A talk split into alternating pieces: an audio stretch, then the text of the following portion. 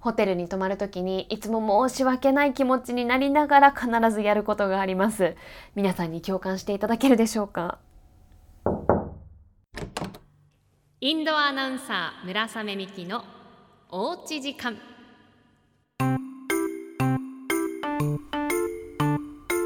ベッドについてです。ホテルのベッドって綺麗に整えられていて、ピシッとねシーツが張られて、上の掛け布団も綺麗にこう下のマットに折り込まれて入れ込まれているじゃないですか。私これね全部出すんです。やっぱりあのちゃんと整えてますよとか、あとはその上の掛け布団がずれないように寝ている時にっていう意味があると思うんですけど、どうしてもねこう窮屈に感じてしまって、綺麗に整えてくれたのに申し訳ないって思いながら引っ張り出してます。結構力いるんですよね。ただ今日泊まるホテルは、今ベッドの上にいるんですけど、私これね初めてです。よっつ辺がありますよね、もちろんベッドなので。えっと頭の部分とその横だけ入ってないんです。普通にこうペラッとめくることができる状態で、足元ともう一方の横は綺麗に入ってます。あのクリアファイルの状態ですね。に辺だけ入れてない状態。これだともう窮屈ではないし、ずれないのかもしれないなと思って、今日は全部引っ張り出さずにこのまま寝てみようかなと思います。ということで今回もホテルにいます、えー、担当しているテレビの番組どさんこワイドの中継で、今回は道東の厚岸町にお邪魔しました。もう本当にねたくさんの方にも来ていただきましたし、放送も見ていただけてたら嬉しいんですけれども、やっぱりねあの現地に来ると勉強になることたくさんありますね。今回はあの道の駅コンキリエっていう場所と、あとは厚岸漁協の直売店エーウロコっていうところで中継をさせていただいたんですけど、ちょっと改めていろいろ調べて、コンキリエってどういう意味なんだろうと思ったら、イタリア語で貝の形をした食べ物っていう意味があるそうです。実際にカキやホタテなど厚岸の美味しいものも食べられる道の駅です。私はメインで、えー、直売所の方にいたんですけれども、そこには漁協の女性部の方にお越しいただきまして、その美味しい食べ方も教えていただいたんですよね。でもちろん厚岸っていうと牡蠣のイメージもあると思うんですけど、おすすめをしていただいたのがアサリ。でもねハマグリかと思うぐらい本当に大きくて立派なアサリなんです。あの水揚げ量が日本一だそうで、より美味しく食べる方法っていうことで、アサリっていうとやっぱり酒蒸しのイメージが強いと思うんですけど、女性部の方に教えていただいたのはお酒ではなく炭酸水で蒸す炭酸蒸しが美味しいですよって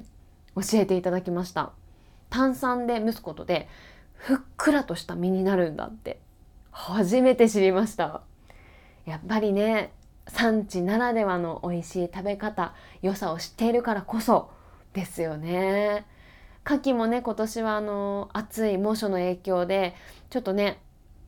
まだちっちゃいあの取れないわけではないんですよ。牡蠣自体がないわけではなくって、中の身がちょっとちっちゃい状態なので、毎年開催されている厚岸の牡蠣祭りもちょっと延期する、来月じゅういちがつじゅうはちにちの土曜日とじゅうくにちの日曜日に延期するっていうような事態にもなってしまったそうなんですけれども、でもねだんだんやっぱり成長してきて、あの店頭にも並ぶようになってきましたなんていうお話も今回は伺いました。やっぱりね漁師さんとか女性部の方に聞くお話ってすごく楽しいですよね。私入社してすぐの頃から数年間海の幸を紹介するコーナーを担当していたので、月にいっかい多い時でにかい本当にあの漁船船に乗せていただいて取材をするっていうことが多くて、なので海は大好きです。いやーあのー、これね厚岸ではなかったと思うんですけど、昔教えていただいたことで驚いたのが、ホタテに目があるってご存知ですか？これもね漁師さんから教えていただいたんですけど、ホタテの殻をパカッと開けて、周りの紐のところよーく見ると黒い点々がいくつもあるんです。それがホタテの目なんですって。ただ、まあ、もちろんあの人間のように目といっても姿が見えるわけではなく、分かるのは明るいか暗いか、その光を感じる機能があるそうです。ですからこう外敵が近づいてきたっていうのはそこで察知するっていうのを教えていただきました。ぜひね、今北海道のホタテ応援したい時期でもありますので、殻付きのホタテをこうパカッと割って目を探してみてください。えー、今回は、えー、厚岸ですね、お邪魔しましたけれども、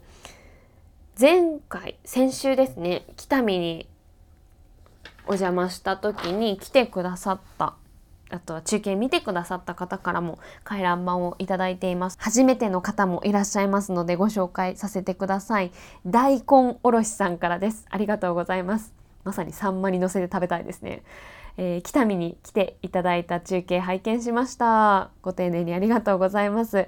北見に来て数年経ちますが、村雨さんを含め皆さんが北見の醍醐味を楽しまれているなぁと感じながら中継を見ていました。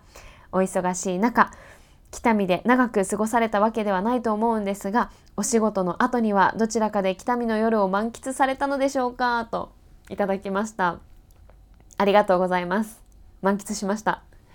え中継が終わった後はですね、スタッフとみんなで焼肉屋さんに